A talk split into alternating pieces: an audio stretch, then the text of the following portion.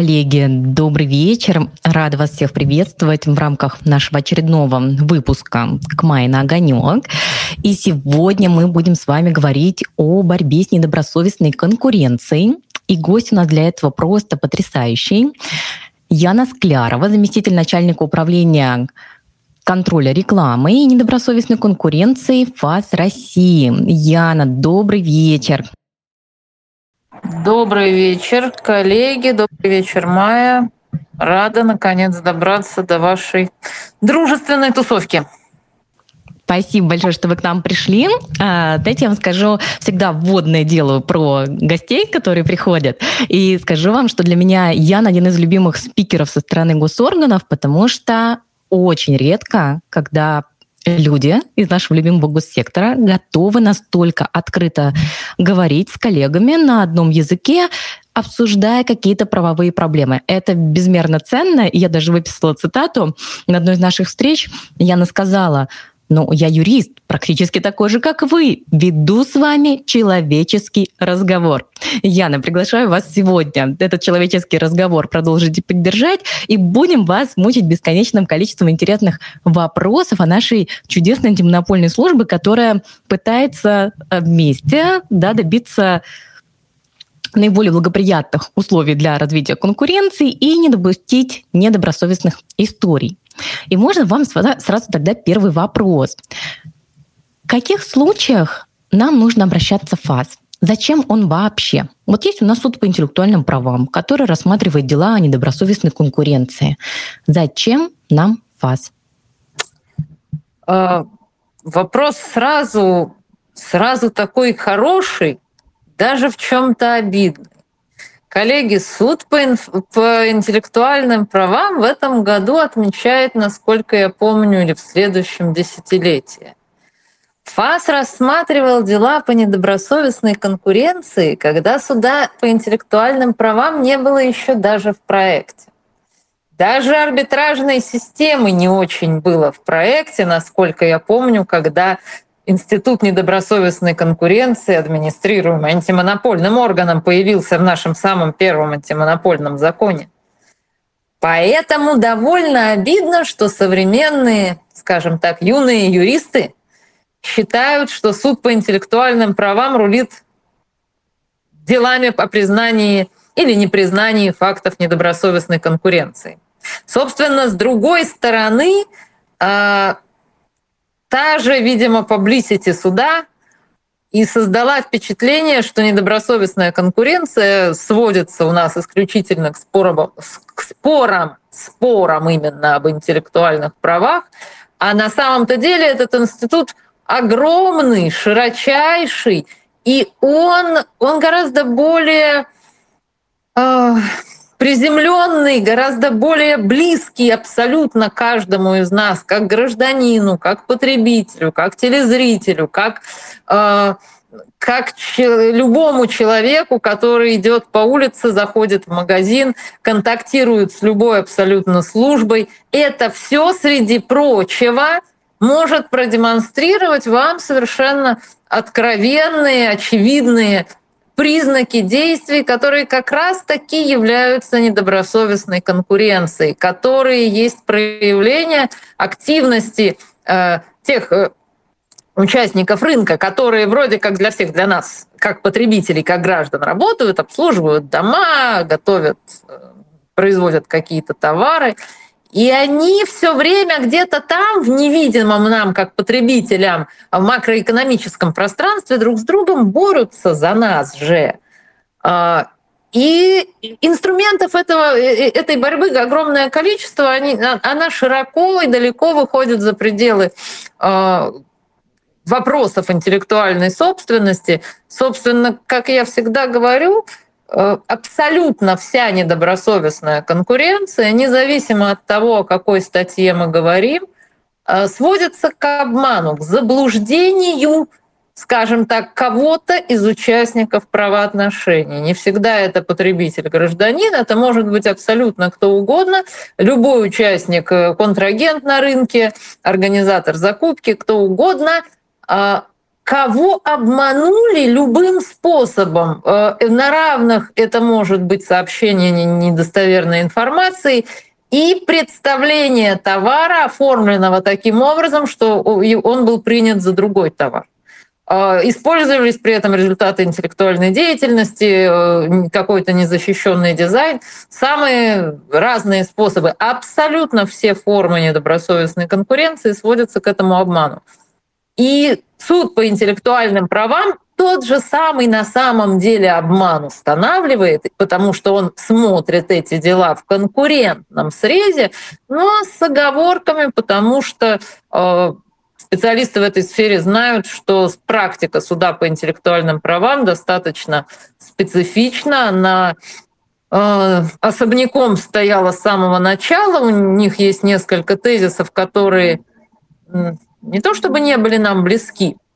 Они были для нас некоторым откровением, но так или иначе практика складывается определенным образом, и выбор этих процедур тоже складывается определенным образом. Наверное, собственно, вопрос. А давайте приземленнее. Вот давайте, как вы хорошее слово очень использовали, приземленнее. Давайте с позиции правообладателя. Вот я обнаружила, что конкурент себя плохо ведет, нехорошо себя ведет. Передо мной стоит выбор, куда идти. Да, мы знаем, что по закону можем пойти и в ФАС, и в СИП, но мы знаем, что это не очень любим. Но давайте, если, предположим, выбираем между. Вот почему мне, может быть, как правообладателю интересно пойти в ФАС, где все, что вы сделаете, закончится публичным, да, именно результатом негативным для нарушителя, если такое нарушение будет установлено, будет наложен штраф, который пойдет в доход государства, а не правообладателя. Вот почему мне может быть интересно все-таки прийти к вам, а не сразу пойти в суд по интеллектуальным правам? Я бы этот вопрос рассматривала, в более общем ключе. Что это за две, как соотносятся эти две процедуры, потому что на самом деле я бы не акцентировалась на лучше-хуже, предпочтительнее и менее предпочтительно, потому что на самом деле они слишком неравнозначны. Во многих случаях они слишком неравнозначны. И, скажем так, они отвечают на разные вопросы, запросы и общества, и правообладателя. Строго говоря, правообладатель обращением в ФАС проявляет собственную, я бы сказала, гражданскую позицию. Он не только защищает свое субъективное право, что он может сделать через суд, может, возможно, сделать и в претензионном порядке, все, собственно, может, и так бы решилось. Но правообладатель считает, в данном случае, допустим, правообладатель считает необходимым обратить внимание антимонопольного органа на происходящую несправедливость, выработку некой недобросовестной практики. И в этом случае действительно будет запущена вот эта административная процедура, которая для всего рынка, а не только для правообладателя, даст ответы на какие-то вопросы. Собственно, к чему это все сводится? К обозначению для его участников правильных и неправильных векторов, добросовестных и разграничения добросовестной и недобросовестной практики. Поэтому говорить о предпочтении, я знаю, что это очень давний, практически уже на грани научного, если не спор, то предмет дискуссии среди ряда юристов, собственно, практиков, которые ходят туда и сюда. Я даже какие-то статьи или публикации встречала, так куда же лучше идти или какая разница в использовании процедур. Это же не столько теоретический научный вопрос, это вопрос практически, с которым сталкивается любой бизнес, когда у него вдруг это случается, и он приходит к консультанту, а консультант, представьте, нас слушают, в том числе и студенты будут слушать, и перед ними стоит вопрос, а что я должен своему доверителю посоветовать? Мне имеет смысл вести его в эту эту фасовскую процедуру? Или эффективнее будет войти в СИП? Да, есть гражданский долг, но мы все в бизнесе все-таки в первую очередь считаем, какие будут для нас последствия. В том-то и дело. Вот слово «последствия», я думаю, все понимают, что это слово, оно такое неоднозначное. Сразу есть у него еще и такая дополнительная коннотация. Последствия ведь могут быть и не очень дружественными.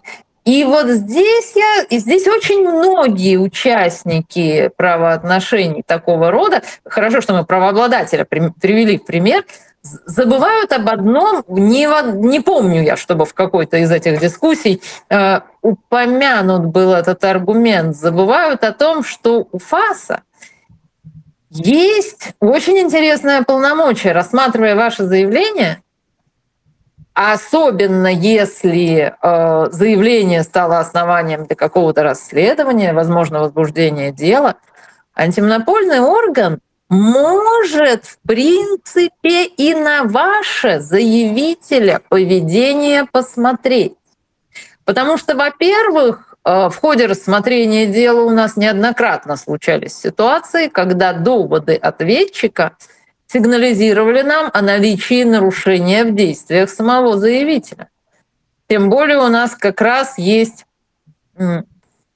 сейчас это в меньшей степени акцентировано в старой редакции закона. Это, хотя сейчас работает на самом деле так же, просто дела были в центральном аппарате достаточно давно, по регионам есть такие случаи. У нас есть две, скажем так, зеркальные, противопоставленные статьи в законе. С одной стороны, та самая знаменитая, любимая правообладателями статья 14.6 о смешении, которую они спешат все свести к своему драгоценному товарному знаку, который кто-то использовал, и дальше, собственно, и не думать иногда. И статья 14.4, которая направлена в противоположную сторону по своему объекту защиты и нападения. Она направлена против, возможно, злоупотребляющего своими правами правообладателя. И бывали случаи, когда при рассмотрении заявления такого правообладателя, который говорил, вот он выпускает товар, похожий на мой, он использует обозначение, которое мой товарный знак, а ответчик начинал нам рассказывать, собственно, что каким образом появилось это обозначение, кто и сколько лет его использовал, каким образом случилось, что именно заявитель дошел до этого обозначения и зарегистрировал его как товарный знак. И в итоге происходят похожие на арбитражные процедуры, выделяется отдельное производство дела со встречными фактически требованиями. Встречных требований в рамках одного дела у нас не заявляется. И, собственно, первоначальный заявитель и признавался нарушителем. Как и терял. Скажите, это требуется именно заявление ответчика, или это может быть просто в результате рассмотрения ФАС сам возбуждает? Это может быть выявлено по приведенным доводам ответчика, когда это откровенно следует из той фабулы тех возражений, которые предъявлены. То есть приходит заявитель, правообладатель, и говорит, вот лицо, некое просто лицо, вот его товар использует мое обозначение, прям похоже, да, смешиваемся на прилавках. Мы смотрим, да, похоже. И нам начинает рассказывать ответчик, что вы понимаете, в чем дело. Товарный знак зарегистрирован в прошлом году, а товар в таком дизайне я выпускаю 7 лет. Вот документы на рекламу, вот макеты дизайна обозначений. Вот материалы, что этот товар покупал заявитель, знает, что он существовал. Возможно, мы вместе работали и так далее, и так далее. И почему-то вдруг заявитель по прошествии этих 7 лет регистрирует на себя товарный знак. Насколько это правильно? В данном случае, я всегда напоминаю, что, среди прочего, антимонопольный орган в принципе наделен полномочием возбуждать дело не только по чему-то заявлению, но и по выявленным иными способами материалам, поступившим от других госорганов, выявленным самостоятельно, выявленным из СМИ. То есть это говорит нам, среди прочего, говорит о том, что да, у нас есть определенная самостоятельность в выявлении той самой угрозы конкуренции от публичной, конкуренции как публичной ценности. Я поняла. То есть мы начали с вопроса о том, когда мне ФАС нужен, может быть полезен, а коллеги, смотрите, к чему пришли. Если мы посмотрим с вами в следующем году статистику обращения в ФАС, увидим, что обращений стало меньше. Знаете, это с легкой руки Яны Вячеславовны, которая зашла к Майе на огонёк и сказала: ай-яй-яй, ребята, будьте осторожны, а то эффект бумеранга может случиться, и, соответственно, будет история обратная. Скажите, так со стороны... Это же будет означать, что мы всех предупредили и предотвратили совершение правонарушений. Все же затихнут и не будут недобросовестно ограничивать возможных пользователей своих обозначений, если они будут подозревать, что они их неправомерно получили. Конечно, предупрежден, значит вооружен. Но я здесь на самом деле вижу еще другую сторону этого вопроса. Интересно, коллеги тоже поднимали это в чате. Яна, скажите, пожалуйста, а как дела вообще с укомплектованностью специалистами, регионально в том числе органов, потому что коллеги пишут, что вот знаете, если в территориальный орган идешь, специалистов непосредственно, которые разбираются в интеллектуальной собственности, не хватает. Дела рассматриваются существенно дольше, нежели это предусмотрено регламентом. И возникает еще и следующая история. Давайте чуть-чуть с вами заглянем на месяц вперед, когда у нас сейчас станет возможна регистрация товарных знаков на физических лиц. Вот с этой точки зрения, как вообще ФАС ожидает, что будет большее количество обращений? Это как-то нас пугает, должно насторожить? Вообще будут ли какие-то особые правила для рассмотрения обращений таких правообладателей? Будут ли создаваться какие-то специальные, может быть, отделы, которые будут рассматривать такие дела? Вот с точки зрения именно нагрузки на наш дорогой любимый ФАС. Как дела? Ну, коллеги, это плохой вопрос, коллеги. Это вопрос грустный для нас, для всех, потому что даже вопрос не ставится.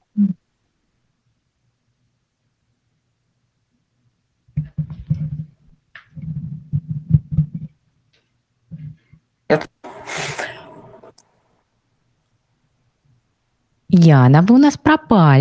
Да. А я тут сейчас?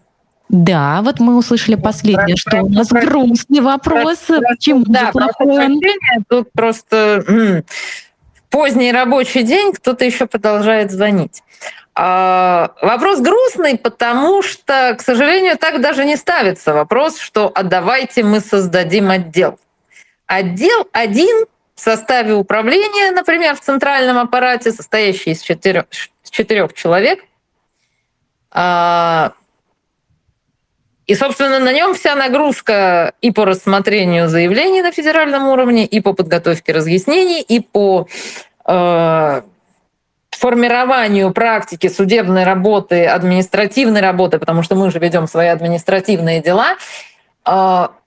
Скажем так, в территориальных органах ситуация... ситуация близкая, только там отдел из 4 человек, как правило, объединяет функции в сфере рекламы, государственных закупок, недобросовестной конкуренции, еще контроля органов власти. Очень часто бывает происходит именно таким образом, потому что возможности, в настоящее время возможности привлечения новых кадров не такие широкие, как запросы наших жаждущих возбуждения антимонопольных дел. С одной стороны. Давайте по-другому вопрос поставим. Да. Мы не можем взмахнуть волшебной палочкой и обеспечить новые места. Но что мы можем сделать? Почему я очень люблю диалоги, давайте условно назовем их сейчас бизнеса и власти. Что мы, как юристы, можем сделать, чтобы упростить вашу жизнь? Через вас наверняка проходит огромное количество заявлений, жалоб, но вы, вот как коллега уже в чате сказала, уже столько лет с нами, мне кажется, более компетентного специалиста по части ФАСа найти сложно. Яна, скажите, пожалуйста, какие чаще, может быть, всего ошибки допускают коллеги, когда мы пишем заявление?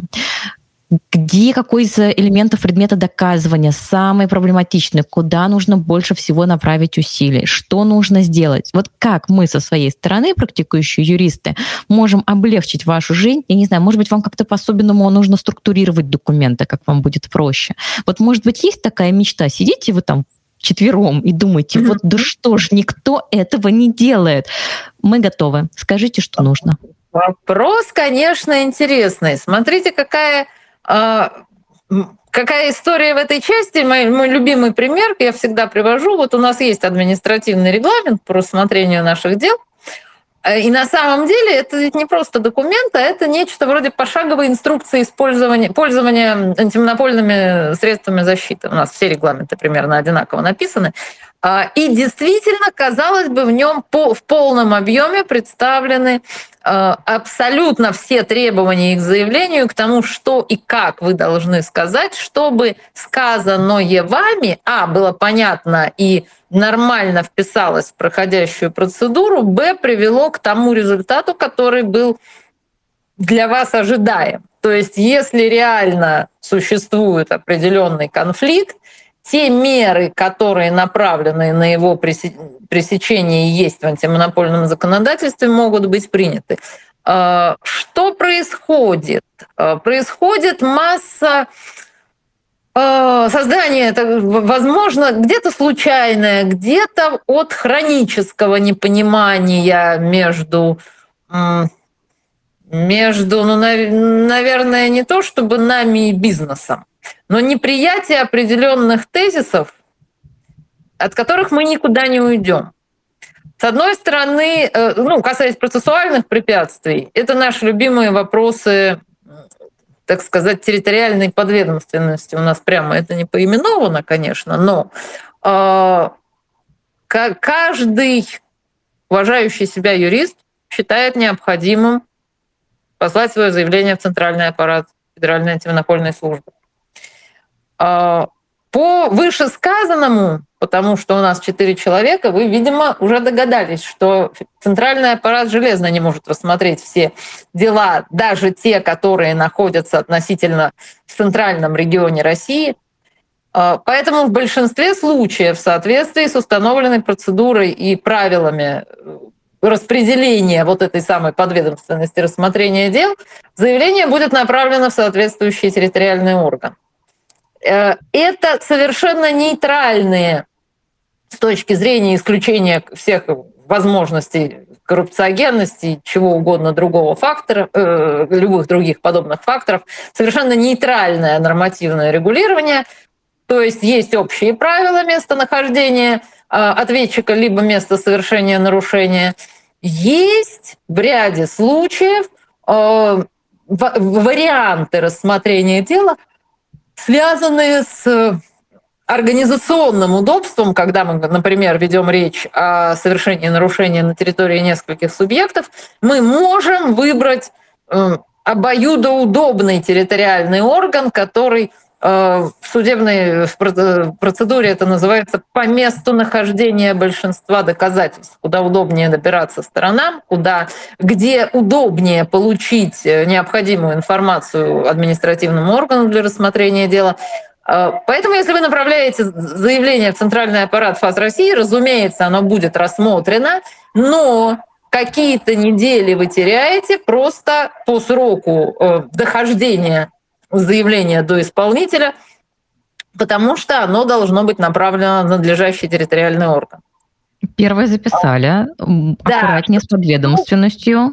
Дальше, что на что обращать внимание? Что касается сутевых вопросов обращения, это наш любимый спор, не спор, наш любимый тезис о том, что существует понятие недобросовестной конкуренции, раскладываемое на элементы, собственно, именно этого понятия, мы не выходим здесь за пределы закона, но эти элементы, эти дефисики, на которые разбивается понятие из 4 статьи закона, они называются признаками недобросовестной конкуренции, давно уже закрепилось это сочетание, и мы исходим из необходимости доказывания всех этих признаков, чтобы происходящее назвать недобросовестной конкуренцией.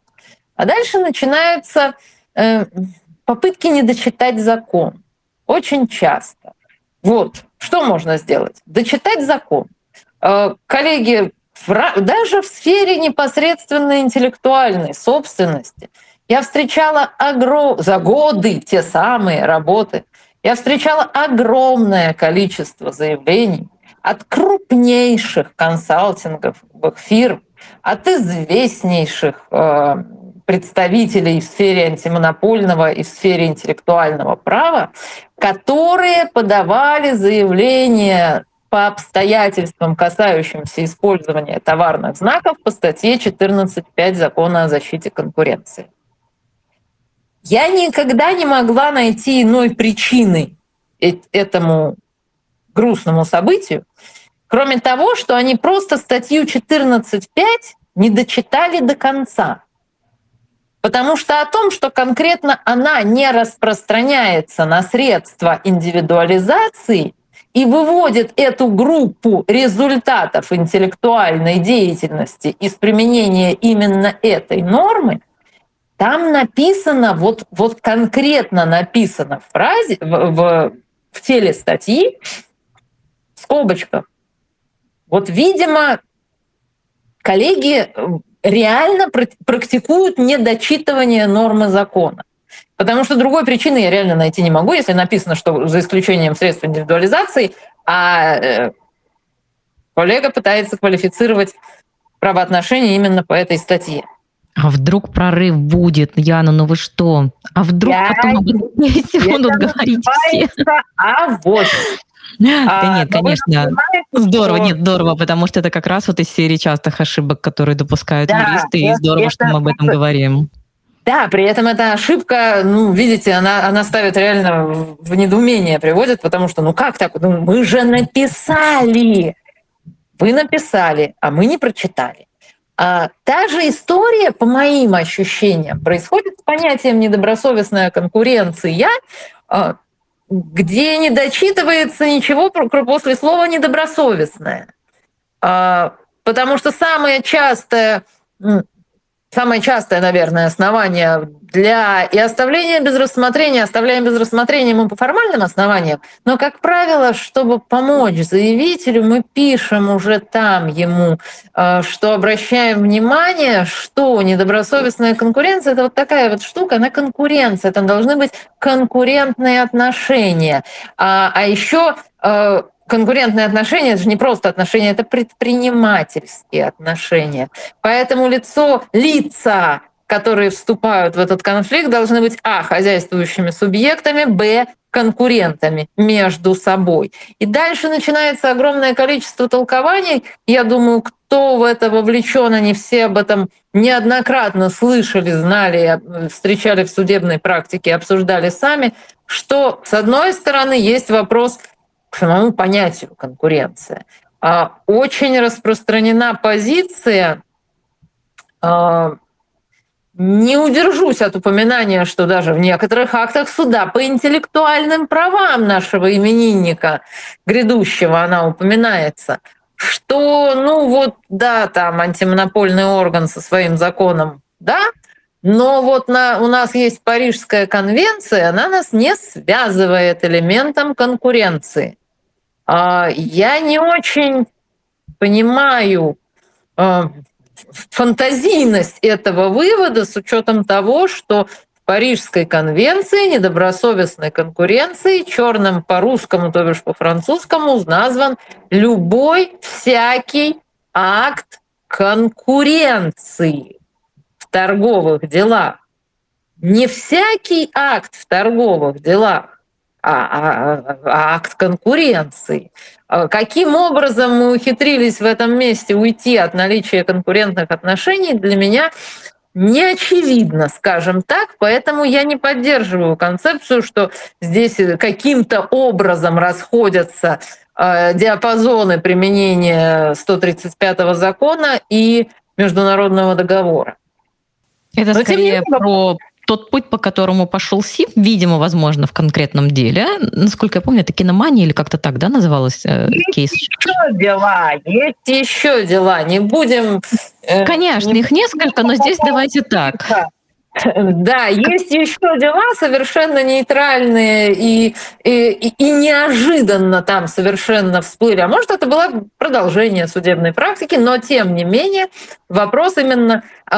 Вопрос даже не в результате рассмотрения конкретного дела, а в логике суда, которую он избрал и вот таким образом свой подход мотивировал. Но опять-таки мы многое видели, все мы многое видели в судебной практике, и это пройдет.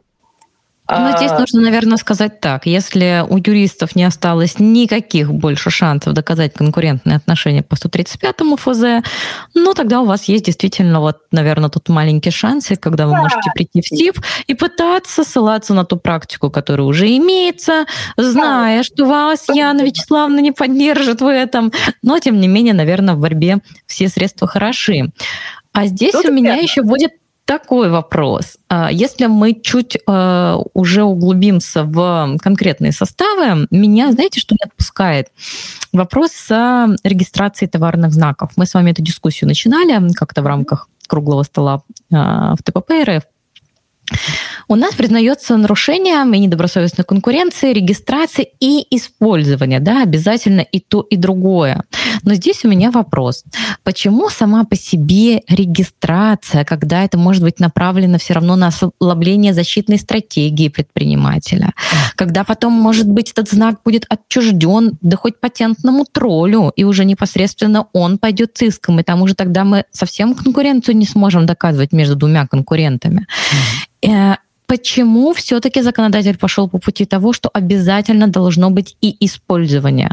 Как в случае с вот именно такой недобросовестной практикой ослабления позиции хозяйствующего субъекта, который использовал активное обозначение, но по каким-то причинам с ним ничего не сделал? Здесь две стороны у вопроса. С одной стороны, одна сторона касается, собственно, нормативного решения. Нормативное решение, его не то, что изменишь или не изменишь, и я не готова говорить, ну вот законодатель решил, так и будет. Да нет, логика определенная есть, прежде всего, именно в моем представлении, в разведении сугубо гражданско-правовых отношений, куда у нас входят вопросы использования, неиспользования товарного знака. Такие случаи очень часто связаны с...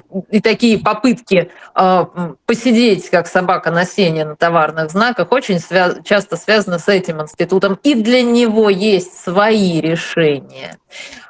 Есть вопросы... Касающиеся охраны способности конкретных обозначений, здесь мы всегда должны помнить, что далеко не все основания прекращения правовой охраны конкретного товарного знака подведомственны ФАС. То бишь только одно подведомственно, а оснований может быть огромное количество. Очень часто, это, к слову, о часто допускаемых ошибках, вхождение понятия во всеобщее употребление, кстати, многими способами, в том числе включение в различные нормативные документы. Бывает такое, включаются понятия, которые раньше индивидуализировали какой-то товар, но да, стали у нас ксероксом по факту.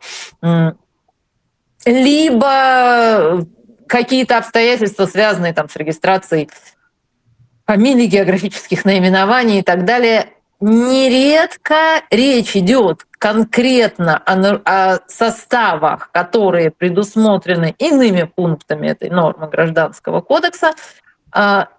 И здесь мы всегда ставим вопрос той самой границы компетенции, которая очень принципиально для нас всегда была. Мы не можем выйти за тот пункт, который выдан нам признание в установленном порядке недобросовестным приобретения и использования товарного знака. А дальше существует... И поэтому, собственно, разграничение связано вот с этим дополнительным элементом, который возвращаясь к предыдущему пункту разговора, дает нам тот самый элемент конкуренции. В большинстве случаев вот это сидение на тени, вот это бездействие, оно же у нас в единичных случаях все время выпадает, в какой-то статье один раз упомянуто, но не более того, бездействие как форма недобросовестной конкуренции. На самом-то деле недобросовестная конкуренция — один из самых осмысленных составов нарушения. Вопрос умысла здесь именно поэтому сформулирован таким интересным способом, и очень хорошо, что он нашел сейчас развитие и в пленуме по применению антимонопольного законодательства, и в прошлогоднем постановлении Конституционного суда по как раз конституционности статьи 14.8 нашего закона, где был очень подробно рассмотрен вопрос о том, что собой представляет вот этот умысел на получение преимуществ и чем должны быть эти преимущества.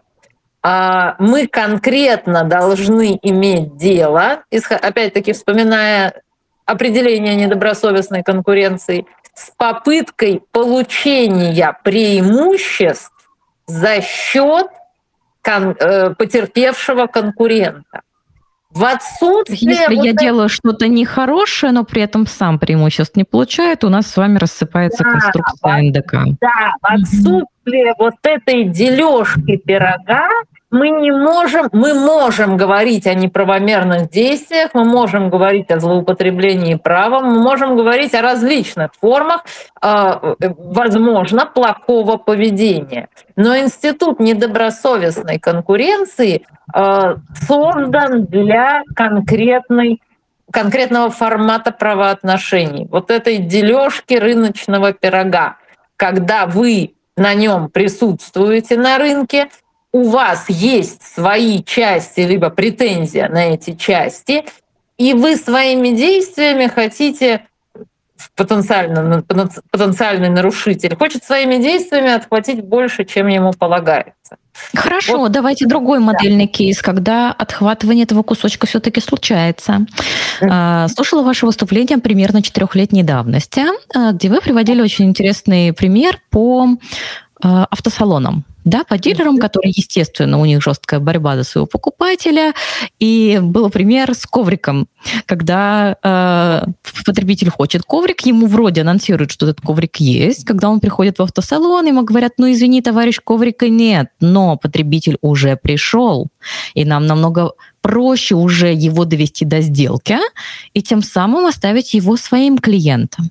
Но, тем не менее, получается, что другой дилер, который имел реально этот коврик, он потерял возможность продать этот коврик. Это было 4 года назад. После этого, примерно год назад, уже была другая история, другой пример мы обсуждали с тушью. Но тоже с ковриками был пример примерно год назад, вы будете смеяться. Вот про ковриков, может быть, пропустила, но был про тушь. Это я все свожу сейчас к ключевым словам. Когда мы обсуждали, подумаешь, вот когда идет только использование в ключевых словах, мы помним, конечно, что они, в принципе, могут быть признаками добросовестной конкуренции, но, как правило, в совокупности, и вы даже назвали примерный процент, что такие случаи в 2% происходят. Это редкость. И вы говорили, подумаешь, разве мы, когда поставим какую-то рекламу с магазином, например, электроники, и скажем, что смотрите, у нас продается другое, разве мы тем самым как-то влияем на конкуренцию? Наоборот, мы ее стимулируем. А мне кажется, что нет. Я когда слушаю вашу позицию 4-летней давности, она мне кажется намного более логично, и то, как раз, что закладывают вот эти предприниматели, когда изначально анонсируют что-то, чего у них нет, в том числе через механику ключевых слов, получают внимание потребителя, а сейчас все-таки во многом рынок внимания, и дальше уже вопрос закрытия сделки. Почему чисто такое действие, на ваш текущий взгляд, все-таки недобросовестной конкуренцией не является? Скажем так, я сразу имею замечание даже не к релевантности приведенных примеров, а к корректности изложения отчасти. С одной стороны, давайте принимаю критику. Правильно. Да, мы берем сертификатной давности. Автосалон, куда я приезжаю, а коврика там нет. Мы имеем дело с признаками. Конкурент, есть еще один автосалон, который говорил тоже про коврики, но здесь, допустим, они были дешевле. И мы берем конкурентные отношения, мы берем возможность причинения убытков, потому что там я мог бы купить нормальный автомобиль, а здесь непонятно, что я купил. Но самое главное, у нас есть действие всякому там такому хорошему противоречащее всей доброй воле и доброй совести, а именно распространение недостоверной информации. Мы повелись на обман насчет коврика. Коврика на самом деле не было. Поэтому данный состав говорит нам о распространении недостоверной информации и введении потребителя в заблуждение. А второй противопоставленный пример, условно говорящий, на равных говорящий, что о рекламе напротив одного магазина, напротив другого магазина аналогичных товаров, что о ключевых словах, использовании ключевых слов в той форме, в какой оно сейчас не вызывает претензий антимонопольных органов. Ни в рекламе, которая сообщает нам о существовании второго магазина, о наличии в нем каких-то товаров, у нас нет во вводных то, что этих товаров в том магазине нет. Либо обещания насчет ценника недостоверны. Если они недостоверны, такая реклама, конечно, является ненадлежащей, независимо от того, где она висит. Также и с ключевыми словами. Если оно говорит нам: ты шел в магазин «Ромашка», а, кстати, по дороге есть магазин «Василек». В данной фразе не содержится недостоверных сведений раз, некорректного сравнения, либо иного подрыва, опять-таки подрыва репутации не в плане дискредитации дословно, но в плане искажения потребительской воли, что он что-то сразу не то, либо не то подумал о первоначальном знаке, который он искал, правообладателе, обозначении, которое он искал, или подумал, что это то, что он нашел, как-то с ним связано. Нет, он ничего этого не думает. Он думает, есть еще какой-то магазин, знак, товар такой же, он есть. И, видимо, он есть по этой ссылке. Разве мы не за внимание потребителя боремся, когда мы понимаем, что все-таки стандартное потребительское поведение... Бороться не запрещено. Запрещено бороться методами, противоречащим доброй совести. А разве использование ключевого слова, которое создает у потребителя впечатление, что раз мне эта ссылка высветилась, там, вероятно, есть то, что я ищу, я сейчас туда провалюсь и это увижу. Да, я захожу, потом этого не вижу. Но, например, меня впечатлил дизайн, и я там остаюсь.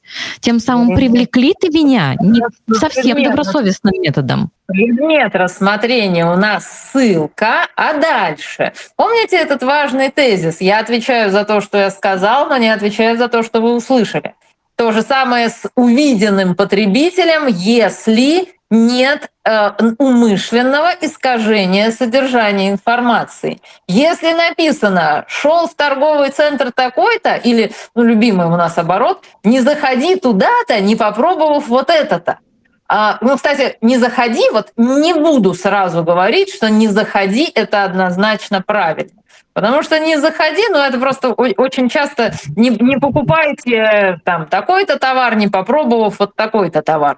На самом деле, вроде бы как призыва не покупать как такового там нет, но оценка с точки зрения на предмет, некорректного сравнения, может быть, чего-то еще, допускаю, что возможно, не говоря, что так нельзя. Но приведем другое реально сравнение, что шел в магазин А зайди еще в магазин Б. Ищешь условный Nike, а посмотри Adidas. 100% случаев с теми самыми 2% в год мы имеем дело с теми самыми нарушениями, о которых вы говорите, когда потребитель думает, что по ссылке что-то есть. А в остальных 98 вот эти приведенные мною примеры прямо сообщают потребителю о противопоставлении, о наличии еще одного субъекта. И не более того. Да, там, где ты ищешь на этом рынке товара, того же товара, где вот этот товарный знак, который ты ввел, есть еще и вот такой субъект, да, еще держа в голове, что потребитель все-таки хватило ему осознанности подключить интернет, установить себе компьютер, операционную систему и браузер и зайти там в поисковик. Он, наверное, в курсе, что в поисковиках есть контекстная реклама. И он в курсе... Высокого мнения потребителю. Это давний спор, мы с ним можем утонуть совсем. Нет, не будем. Да, я поняла вашу позицию про то, что... Дошло до того волшебного слова «реклама», обязательной пометки «реклама» в такой информации. И вот это требование еще одной ветви антимонопольного законодательства еще дальше оттягивает нас от варианта того, что сами по себе вот эти... практика использования ключевых слов в той ее форме, в которой мы ее сейчас не признаем недобросовестной конкуренцией, что такая практика реально создает угрозу конкуренции. А вот стимулирование в той форме, о которой я говорила, в той зацепленной вами речи, не отпираюсь, поддерживаю и до сих пор так и считаю. И не вижу почему. Позиция понятна. Яна, у нас закончилась первая часть нашей встречи. Коллеги, сейчас все, кто хочет, могут задать свои вопросы. Для этого нужно будет поднять ручку, и я предоставлю право микрофончика. А пока у нас люди готовятся, Яна, у нас есть традиция. У нас есть серия блиц-опросов. Достаточно в игривом формате, когда вам предлагаются два варианта, а вы просто выбираете, чтобы мы вас узнали получше. Договорились? Давайте попробуем. У нас с вами на дворе чудесный... Что лучше, ФАС или СИП? Кошмар, забыла этот важный вопрос. Нет, я подумала, что ответ будет очевиден и никакой интриги. Нет, начнем с простого. У нас сегодня на дворе последний майский день, чудесный. Я подумала, что про цветочки надо поговорить. Яна, скажите, пожалуйста, что вы любите больше, сирень или жасмин? Сирень. Сегодня также у нас День адвокатуры. Коллеги, мы вас поздравляем. И, Яна, к вам вопрос. Представьте, что вы сейчас бы выбирали, стать вам адвокатом или прокурором. Куда бы пал ваш выбор? Я бы избежала такого выбора. Нельзя. Правила блиц-опроса: выбирайте то или другое. Ох! И выбора, когда связаны одними правилами, тоже всегда бы избегала. Тогда только для вас. В честь праздника. Отлично. Да. Дальше начинаются более коварные вопросы. Яна Вячеславовна, свобода договора или публичные интересы? Вот этот вопрос уже на грани этического кодекса, на грани. Но я уверена, что вы с ним справитесь.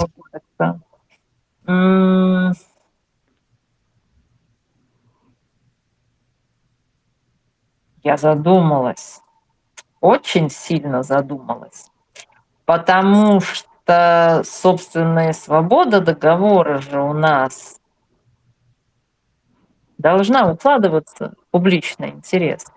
Поэтому свобода договора, потому что она не может все равно его нарушать. Красивый ответ принимается. Теперь чуть больше о вашем направлении деятельности. У вас в названии должности и реклама, и недобросовестная конкуренция. Чем нравится заниматься больше? Нарушениями в области рекламы или НДК? Профиль мой все-таки традиционно НДК. Глобально он шире, и рекламу захватывает. Поэтому почему нет? Пусть будет НДК. Отлично, выбираем НДК. И тогда скажите нам, какая ваша любимая статья по НДК? Ох. Вот на что глаз горит, а на что еще скомину не набило?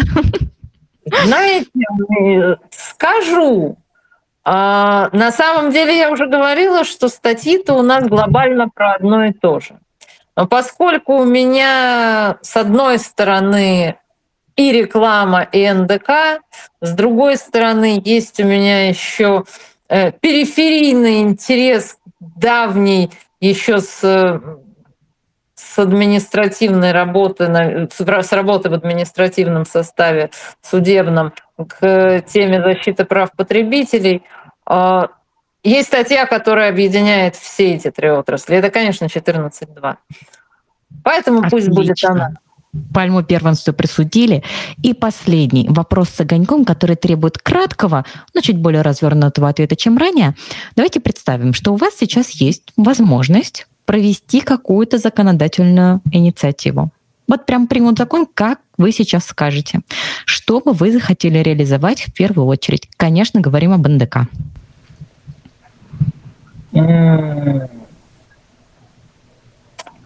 Слушайте, если мы будем принимать законодательство по итогам блиц-опросов, но неужели никакой нет мечты, что вот... Мы так не спасемся. Очень многие законы у нас родились именно в такой спешке. И вы скажу, благо по итогам выпуска «К Майе на огонёк» законы еще пока не принимаются, поэтому я думаю, этот риск у нас минимален. Поэтому если что-то есть такое, что...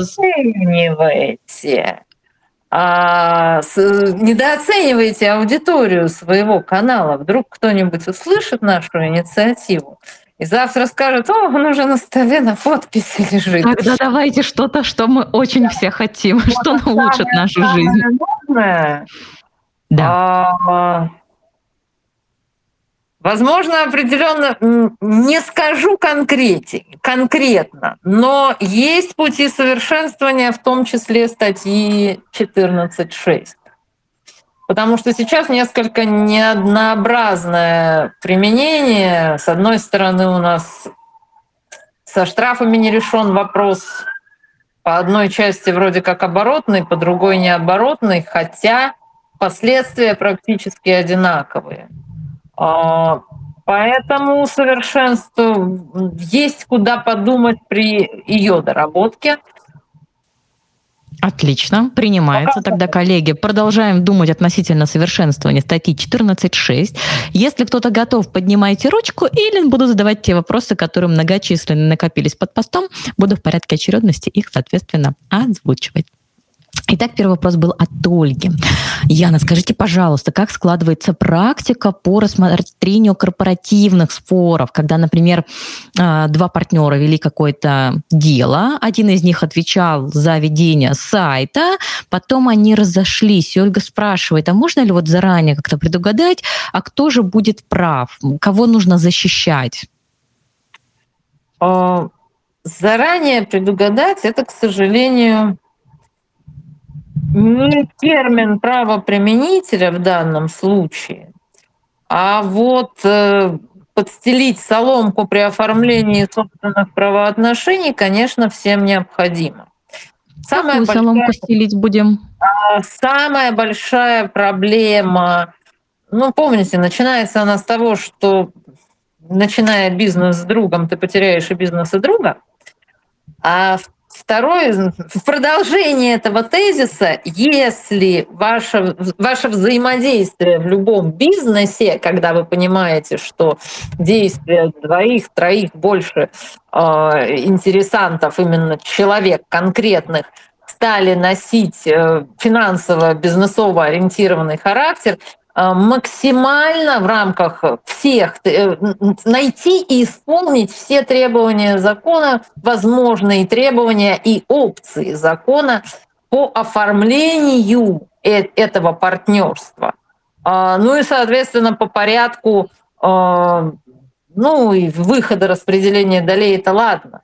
Здесь вопрос именно по фиксации с одной стороны, фиксации собственных вклада и действий в этом общем бизнесе, потому что если это будет, например, затянувшееся партнерство без оформления юридического лица, то да, там встанет вопрос о том, кто раньше начал использование определенного обозначения. А если это будет товарный знак как определенный актив, ну, здесь спорность вопроса состоит в том, что если у нас есть юридическое лицо, в котором есть участники, некие конкретные лица, и на всех один товарный знак, и нет готовности его поделить по частям, точнее, на равных, затем использовать различным этим лицам, принадлежащим этим физическим лицам, нам будет достаточно сложно уйти от идеи того, что если ваш бизнес отделяется, он не может в рамках целей и предназначения гражданского законодательства, он не может быть заинтересован в похожести на другой бизнес. И если вы говорите о том, что вы уходите в самостоятельное плавание, товарный знак, остающийся у вашего партнера, предположительно, является активом. И вы можете быть заинтересованы в определенной доле, например, стоимости этого актива. Но ваш интерес в том, чтобы вы продолжали выпускать такой же товар, наверное, может вызывать вопросы. Это не для этого существует товарный знак. Он индивидуализирует вас. Обозначение индивидуализирует вас. Если знак индивидуализирует другую фирму, и вы честно осознаете и всем говорите, что вы из нее вышли, ну, видимо, претендовать не надо, вы его оставляете там. Это не должно быть ненормально, если это в ваших интересах, поскольку это вызовет неизбежное подозрение в том, что вы, наверное, или говорите, что мы та же фирма, или говорите, а дальше возможны варианты, вы можете говорить, что работники ушли те же. Это глобально это не запрещено, там может быть сложный состав. Работники это действительно те же, это может быть правдой. Но фирма-то в любом случае не та же. Поэтому попытка использования или стремление использовать в этой ситуации тоже обозначение, ну, она ни к чему хорошему не приводит, тем более однозначного ответа на однозначных алгоритмов для корпоративных споров в срезе НДК в принципе нет. Отлично, спасибо. Да, у этих вопросов есть просто еще один срез — это корпоративные отношения в буквальном смысле, поскольку некоторые проблемы порождены исключительно нарушениями, которые предусмотрены и разрешаются по нормам законодательства как раз о соответствующих видах юридических лиц и являются, например, злоупотреблением директора по отношению к собственной организации и так далее. И тогда, в принципе, спор не подлежит оценке антимонопольным органам, подлежит рассмотрению в порядке предъявления требований по корпоративному законодательству.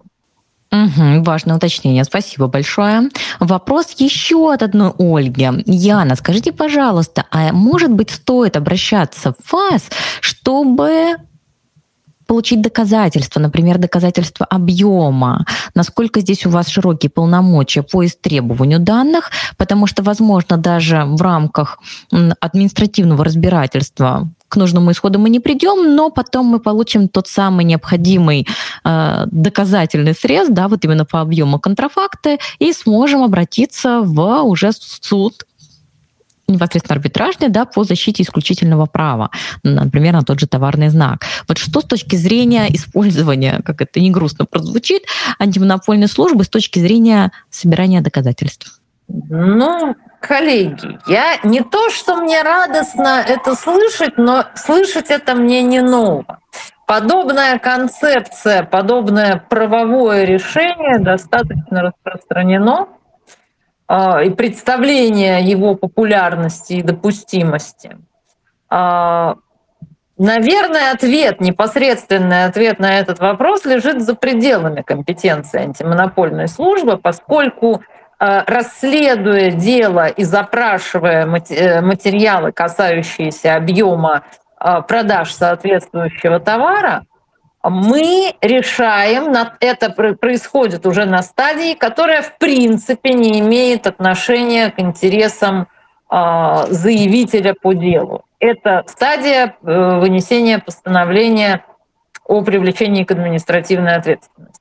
Именно для расчета оборотного штрафа, для чего у нас есть соответствующая методика, которая КОАПом установлена, именно для этого нам необходимы сведения, которые касаются объема выручки и объема выручки правонарушителя за соответствующий период.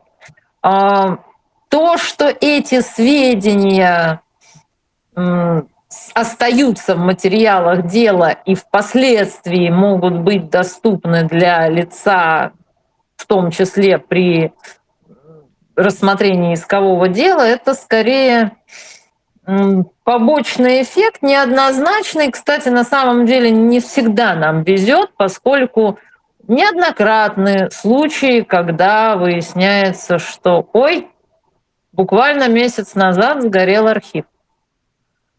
И такое случается. Да, кстати, а что можно сделать, если вы истребуете доказательства, а вам, соответственно, лицо говорит: «О, у меня сгорел архив». Какие негативные последствия? Штрафа, негативные последствия, невозможность исчисления. На самом-то деле, ведь может же сгореть архив. Может. Другое дело, что это могут быть недостоверные сведения. В данном случае это будет сообщение недостоверных сведений в антимонопольные органы, штраф за это. И затем такие истребования сведений. В ряде случаев есть возможность аналогичные сведения затребовать через налоговый орган, просто налоговый орган в большинстве случаев располагает несколько менее легко обрабатываемой информацией. То есть если у непосредственно производителя продукции с большой вероятностью есть полная информация об объемах товара с конкретным товарным знаком, выпущенного, например, реализованного, то по материалам налоговых органов в ряде случаев возможно вычленение вручную этой информации из коммерческих документов, не всегда полных, и главное, что да, это не всегда технически легко реализуемо. То есть иногда все-таки выгодно сказать, что архив сгорел. Не готова ответить на этот вопрос. Я понимаю. Яна, я на этом остановлюсь сегодня. Это был просто потрясающий час, насыщенный той самой открытостью, которую я от вас ожидала, даже там, где вопросы, как вы говорите, были на грани, но, тем не менее, я вам бесконечно благодарна за то, что вы все равно нашли в себе вот эту отвагу, которую очень люблю, да, чтобы дать ответ, где-то чуть более аккуратный, где-то не высказать свою позицию, где-то, возможно, дать повод для размышления коллегам. Спасибо вам большое, что вы к нам пришли. Вопросов к вам осталось еще бесконечное множество, но мы не укладываемся в тайминг, что было ожидаемо.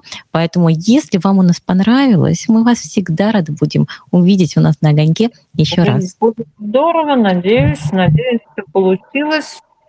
И, надеюсь, будут еще площадки и встречи, где обсудим все остальные вопросы.